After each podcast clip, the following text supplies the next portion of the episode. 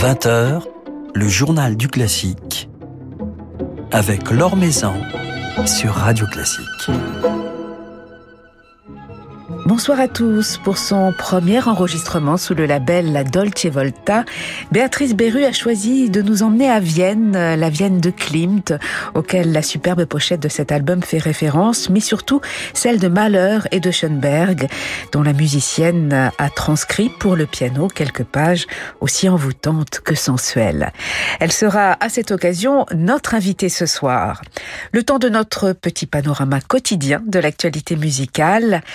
Le concours Reine-Elisabeth, euh, qui cette année sera consacré au violoncelle, vient de dévoiler les noms des 68 jeunes interprètes, 20 femmes et 48 hommes, qui s'affronteront du 9 mai au 4 juin à Bruxelles.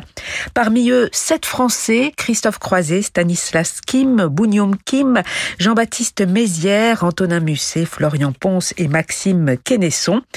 La compétition retrouvera enfin le public après l'annulation de l'édition 2020 et le huis clos imposé pour celle de 2021 qui avait consacré le pianiste français Jonathan Fournel. Philippe Gau vous en dit plus dans son article publié sur le site de Radio Classique. À l'occasion de la présidence française du Conseil de l'Union européenne, la Philharmonie de Paris a réuni un orchestre de 120 jeunes musiciens issus des 27 pays de l'Union pour un concert, concert qui se tiendra samedi soir dans la grande salle Pierre Boulez et auquel assisteront notamment les représentants des États membres de l'Union européenne ainsi que de la Commission et du Parlement européen. Ces jeunes musiciens ont été recrutés par le biais d'un réseau de partenaires sur la base de critères musicaux et sociaux qui se rapprochent de ceux du dispositif Demos que porte la Philharmonie. Ils seront encadrés par deux chefs d'orchestre, Corinna Niemeyer et Rebecca Tong. Au programme de ce concert qui sera diffusé en direct sur Arte et sur Philharmonie Live, des pages de Moussorski, Ravel, Grieg, des airs traditionnels, une création du compositeur franco-grec Alexandros Margeas et puis l'Aude à la joie de la 9e symphonie de Beethoven. Iphigénie en tauride de Gluck à l'affiche du 25 février au 1er mars de l'Opéra de Rouen. La reprise d'une merveilleuse production mise en scène par Robert Carsen et dirigée ici par Christophe Rousset avec dans le rôle titre la jeune soprano Hélène Carpentier révélée en 2018 au concours Voix Nouvelle. Elle remplacera Véronique Jans qui pour des raisons personnelles a dû renoncer à sa participation à cette production. Également dans la distribution Jérôme Boutillier ben Bliss et Pierre-Yves Pruvot. Trois représentations donc vendredi, dimanche et mardi prochain.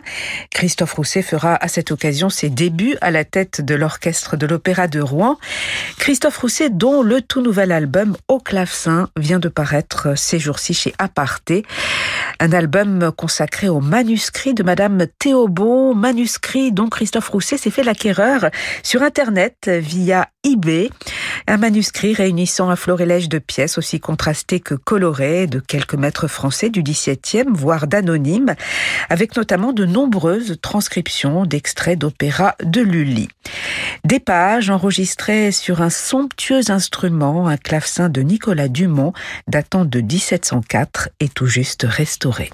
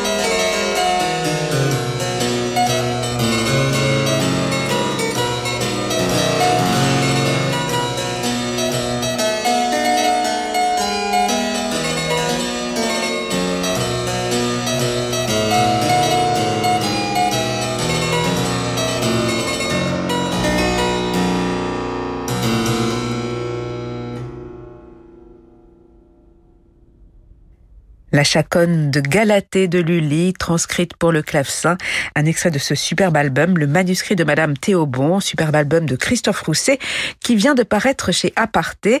Christophe Rousset sera, je vous le rappelle, du 25 février au 1er mars dans la fosse de l'Opéra de Rouen pour diriger la reprise de cette production d'Iphigénie Antoride, mise en scène par Robert Carsen. Sur Radio Classique. Son tout nouvel album sorti sous le label La Dolce Volta est placé sous le signe de la musique orchestrale, celle de Mahler et de Schoenberg, dont elle nous propose son propre éclairage au piano. Béatrice Beru est à cette occasion notre invitée ce soir. Bonsoir. Bonsoir. Alors ce sont des transcriptions que vous jouez ici, transcriptions de symphonie de Mahler et de la nuit transfigurée de Schoenberg, euh, des transcriptions que vous avez réalisées vous-même. Cet art de la transcription il nous renvoie à Liszt, Liszt dont vous êtes l'une des grandes ambassadrices. Euh, quelque part, c'est une démarche très listienne que vous accomplissez en, en transcrivant ces œuvres orchestrales. Oui, c'est tout à fait ça. Effectivement, j'ai l'impression que hum, j'ai beaucoup joué de Liszt, je me suis occupée de son œuvre de maturité, de son œuvre concertante, enfin de son œuvre tardive, et que en fait le chemin naturel à suivre après ça, eh bien c'était euh, de, de, vraiment intégrer l'enseignement de mon maître et de me mettre à la transcription, de ainsi euh, m'approprier un répertoire très vaste qui n'avait pas été exploré par les pianistes. Et, Liszt, euh, quelque part, il a laissé des, des clés. C'était l'un des plus, des plus grands génies de la transcription, Franz Liszt. Mais est-ce que, quelque part, en, jouant ces transcriptions, en jouant sa musique, on, on comprend ses, ses secrets de transcripteur? Eh bien, pour tout vous dire, moi-même, je n'ai pas joué de transcription euh, que Liszt a fait d'autres œuvres. J'ai joué que des, transcriptions qu'il a fait lui-même de ses œuvres orchestrales. Et elles sont, elles sont très orchestrales encore dans vraiment le, c'est une pensée d'orchestre au piano. Et moi, j'avais vraiment envie de partir plutôt dans une pensée très très très pianistique, ce que j'ai fait avec euh, les Malheurs et Schoenberg surtout où dans cette grande œuvre d'une demi-heure, euh, j'ai voulu euh, rendre un, hommage euh, éperdument amoureux à Liszt en m'inspirant un peu de son pianisme justement. Et justement, transcrire Béatrice Beru, euh, qu'est-ce que cela veut dire pour vous? Ce n'est pas forcément réduire au piano une œuvre orchestrale, c'est faire des choix, c'est prendre, et on l'évoquera notamment avec Schoenberg, certaines libertés. Il y a une grande part de créativité dans, la transcription. Oui, c'est vrai. Alors, je, pense que hum, transcrire, c'est métamorphoser une œuvre. On n'écoute pas mes mouvements de symphonie de Mahler la même chose que quand on les écoute dans l'orchestre et au milieu euh, de la symphonie. Là, j'extrais les mouvements et j'en fais peut-être quelque chose qui peut se rapprocher des claviers Stücke de Brahms et c'est des œuvres pour piano qui ont une vie propre en dehors de leur symphonie.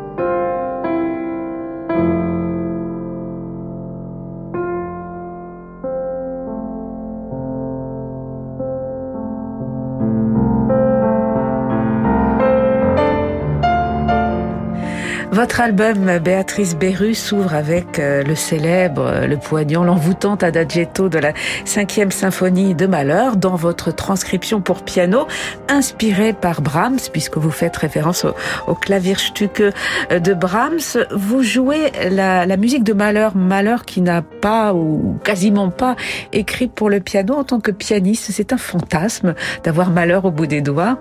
Un rêve. Oui, effectivement. C'est vrai que quand, euh, quand on aime Malheur comme pianiste, on est, on est forcément frustré vu qu'il nous a totalement délaissé, enfin, à l'exception d'un mouvement euh, de quatuor pour piano. Et, et, du coup, euh, c'est assez jouissif de, de jouer du piano et d'avoir l'impression qu'on peut prendre des dimensions orchestrales vraiment avec l'instrument. Alors l'orchestration de, de, Malheur, elle est reconnaissable avec euh, ses touches euh, particulières. Comment la décririez-vous justement cette orchestration et comment avez-vous choisi de, de, la traduire, de la transcender, de la métamorphoser au, au piano, Béatrice Beru Alors c'est forcément assez différent d'une symphonie à l'autre, mais, mais je pense qu'on peut en tout cas dire qu'elle est infiniment bariolée, colorée, riche, inventive. Enfin, il n'y a, a, pas assez d'adjectifs pour, pour qualifier la musique de malheur. Au piano, forcément qu'on perd une partie de ses couleurs orchestrales, mais on gagne, on gagne une intimité qui est très intéressante, je trouve, avec malheur. C'est ça a un côté peut-être même, même Schubertien, en fait. On retrouve une fragilité, une émotion qu'on a peut-être moins avec l'orchestre. Et puis on retrouve une ambiance viennoise. Euh, votre album, il est, euh, il est placé sous le signe de Vienne avec euh, cette magnifique couverture d'ailleurs où on vous voit avec ce maquillage doré, cette référence à l'univers pictural de Klimt. Il y a, vous avez cherché quelque part à traduire cette ambiance. On, on pense à Freud aussi. Oui, c'est vrai que je me suis vraiment immergée dans, aussi dans les biographies de ces gens, dans, dans la Vienne de cette époque-là. Je pensais qu'en fait, c'était d'elle qu'émanait toute cette musique. Il y a eu une telle émulation et c'est presque impossible de sortir les compositeurs et leur création de ce contexte-là. Et c'est l'époque post-romantique, donc celle, celle de, des symphonies de Mahler et de la musique de Schoenberg. Schoenberg qui n'a pas encore euh, inventé euh, le langage atonal, qui écrit euh, avec cette nuit transfigurée une œuvre encore très post-romantique. C'est une œuvre qui, qui baigne justement dans, dans cette atmosphère viennoise de fin de siècle, avant que l'on bascule vers la, vers la modernité. Oui, et, et, du coup, en fait, je la trouve d'autant plus poignante qu'on sait que c'est vraiment une des dernières œuvres qui parlent ce langage-là. Après, c'est l'Europe de la guerre, c'est l'Europe euh, ben, d'une déconstruction du langage musical pour en construire certes un nouveau, mais qui est à mon goût très subjectif évidemment, ben, beaucoup moins poignant que le post-romantisme. C'est quand même l'apogée de l'expressivité en musique.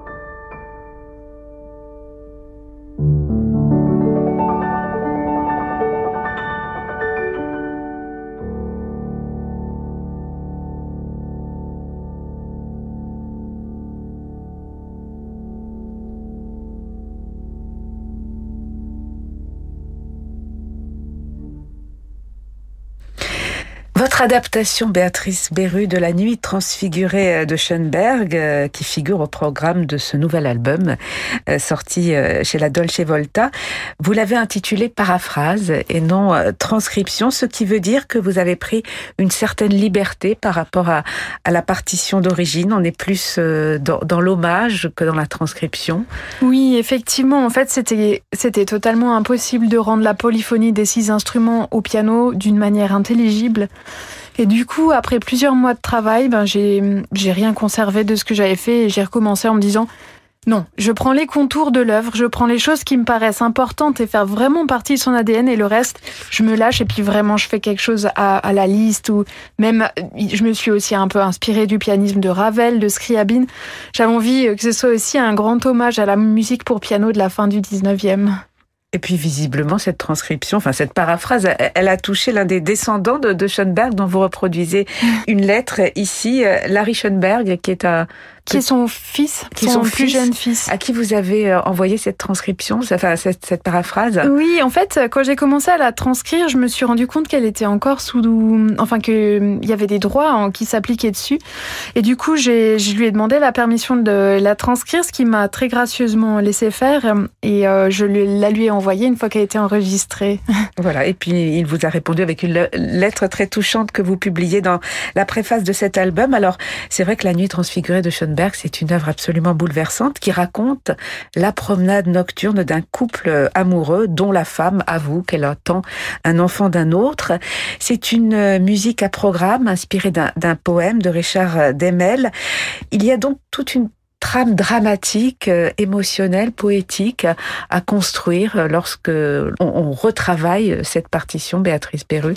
Oui, qui vous effectivement. j'imagine. Mais complètement. En fait, euh, ben, les strophes du poème euh, rythme sont la pulsation de la musique. Alors, ça a pris des proportions démentielles dans la musique, on retrouve bien les cinq strophes du poème dans la musique, ainsi que leur contenu dramatique. Alors à ces transcriptions, vous avez associé euh, deux petites nouvelles qui sont publiées dans, dans le livret de, cet album. Comment est, née l'envie euh, d'écrire des histoires inspirées de, la vie de ces compositeurs, euh, Mahler et Schoenberg, avec également, j'imagine, une part de, de fantasme autour d'eux autour ben, En fait, c'est je me suis dit que personnellement, les notices musicologiques, c'était, c'était intéressant, mais moi, ça m'aidait pas du tout à entrer émotionnellement dans la musique. Puis je sais que, en particulier, la nuit transfigurée de Schoenberg, c'est une musique qui est pas forcément qui est pas forcément très séductrice de premier abord. Et je pensais que d'écrire un texte immersif où on pouvait se rapprocher des émotions de ces hommes pendant leur processus de création, ça serait quelque chose qui permettrait à l'auditeur de, de se plonger dedans, vraiment, en fait. Et puis, au fait, j'adore écrire et puis j'avais envie de, de faire cette expérience, de se dire, tiens, est-ce que, est-ce qu'on peut pousser la créativité encore un petit peu plus loin? Et, et dans, dans, ces histoires, vous faites référence à Alma et à Mathilde, les, les deux femmes de Mahler et de Schoenberg. Vous aviez envie de, de souligner cette dimension féminine et cette sensualité que, que l'on perçoit dans, dans ces œuvres. Oui, effectivement, ces deux œuvres qui ont été écrites par amour et je pense que oh, ça les teinte profondément. Ouais. Il y a, comme vous le dites, une, une grande sensualité hein, dans cette musique et un grand désir aussi. Euh, et, et ça, voilà, ça fait partie euh, intégrante de leur ADN. Voilà donc ce magnifique album qui vient de paraître euh, sous le label La Dolce Volta, ces transcriptions d'œuvres de Mahler et de Schoenberg. Vous allez les donner en, concert, Béatrice Beru Oui, je vais les tourner en Europe, euh, euh, dans, dans plusieurs pays et plusieurs salles. Voilà, il y aura quelques passages en France. Vous serez le 26 février à Thionville. On pourra vous entendre également ensuite au, au mois de mars à Saint-Brieuc. Et puis vous serez à Fribourg, à Genève, à Hambourg avec, euh, avec le programme de, de cet album. Exactement. Merci infiniment d'être passé nous voir. Et on va se quitter avec, un, avec une nouvelle page de malheur que vous avez transcrit. Béatrice Beru, merci beaucoup. Merci à vous.